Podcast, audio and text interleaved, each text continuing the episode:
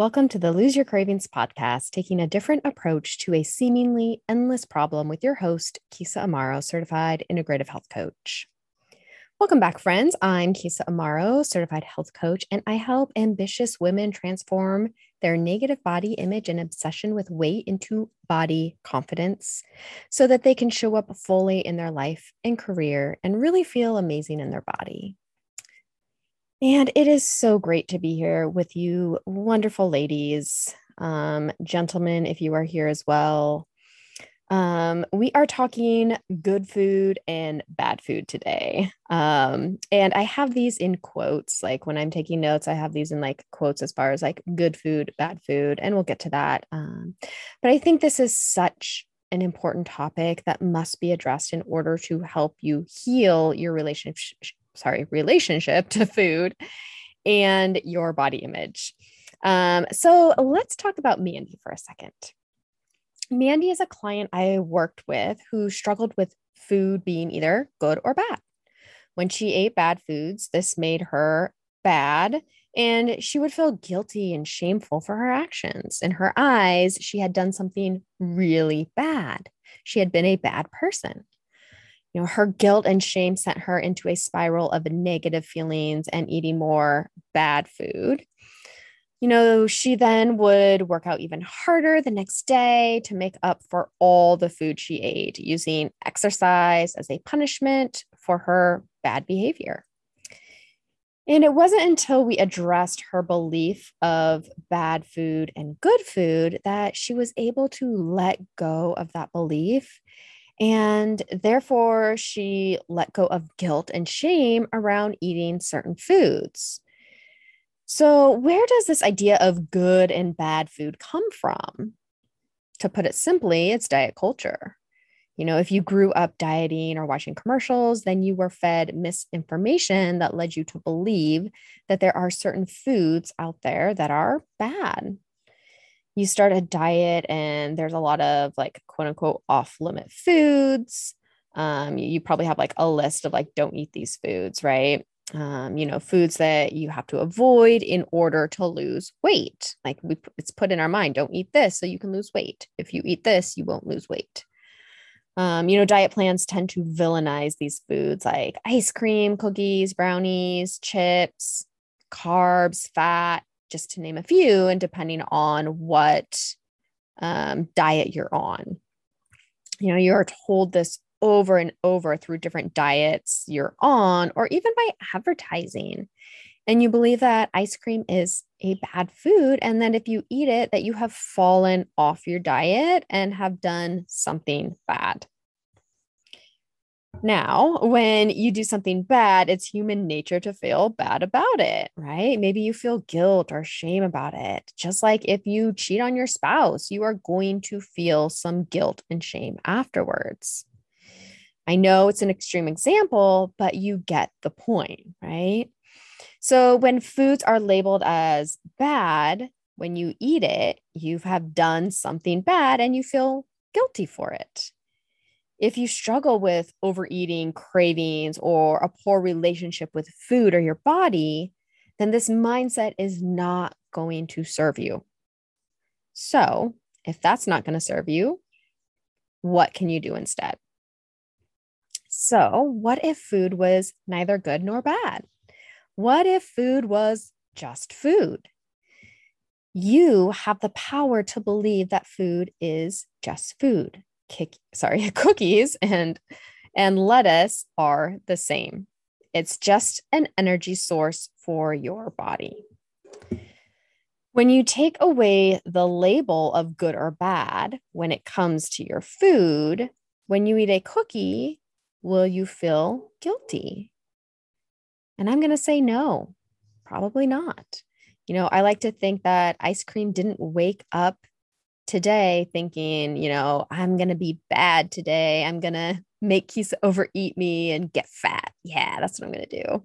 Right. and when I say it that way, it makes me chuckle because food is an inanimate object and it doesn't have the ability to be bad. like it doesn't have that ability. Now, will letting go of this mindset be difficult? Yes. but it is possible, right? How do I know? Because I have let go of this mindset, and so did Mandy. You know, while working together, she was able to shift away from the idea of certain foods being bad. She let go of that belief and now doesn't feel guilt when she eats a piece of cake. And she knows that she chose to eat this piece of cake and she enjoyed it immensely, right? There's a difference when you choose, I choose to eat this piece of cake and I'm going to sit and be mindful and enjoy it versus this is a bad food. I shouldn't be eating it, but it tastes so good, you know? So, so she no longer feels guilty for eating a piece of cake. And now just one piece of cake satisfies her as well versus it's kind of like we we're like oh we shouldn't eat it and we have a little bit and it's not satisfying oh we shouldn't eat it and we have a little bit more still not satisfying versus just being like okay i'm going to have this piece of cake i'm going to sit and i'm going to enjoy the heck out of it and sitting and being mindful and enjoying it versus being like oh my gosh i shouldn't be eating this but it is so good so I want you to look at what foods you view as. Right. So you can make a list, write a list of what are the foods you view as bad. And so I've had, you know, different experiences throughout my life and like different diets I've been on, um, you know, but just like kind of like the commonalities, like ice cream's bad, cookies are bad, bad, brownies are bad, fat is bad, um, bagels are bad, you know, um, like those would be foods that I used to view as bad. So once you have that list, I want you to think, you know, or just like journal about, you know, how do you feel about yourself when you eat these foods? So, like when I used to have ice cream, I felt guilt and shame, and I felt like out of control. I felt powerless. Uh, and this is not what I wanted to feel, you know? Who wants to feel guilt and shame over eating some ice cream? So, how do you feel about yourself when you eat it?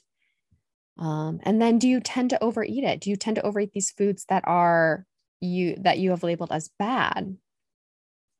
Um, and for me, yes, of course, I overate them because I was restricting them as well. I was restricting them.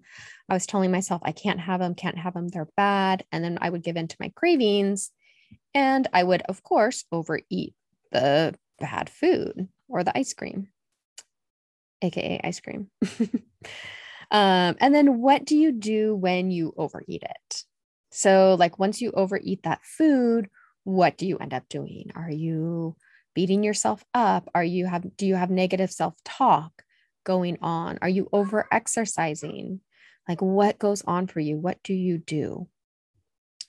So now imagine that food, like you can choose one food on your list and imagine that food was neither good nor bad, that it was just food. And now this may take a minute and it may take um, a little bit to kind of wrap your head around this, but just imagine, go for it for a second. You know, you can come back to, you know, this ice cream is bad, but just for this exercise, I want you to imagine that this food is neither good nor bad, that it's just food. Okay. Now, how do you feel when you eat it? Okay. And do you see a difference? When food is just food, do you see a difference from that? And when you're eating a bad food?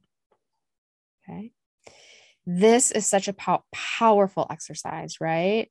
And just going through it in my mind, like reading or, you know, like telling you this exercise or explaining this exercise and doing it in my mind, it's so apparent to me that when I let go of this good food or bad food, and food is just food, and I eat some ice cream, not only do I not feel guilty, but I don't want as much because it's just food. It's not forbidden, it's not on the do not eat list. It is just food and I don't have a craving or a huge desire to eat very much. Okay. This exercise is so powerful. So I highly recommend that you um, go through it, take your time. You can journal out these questions.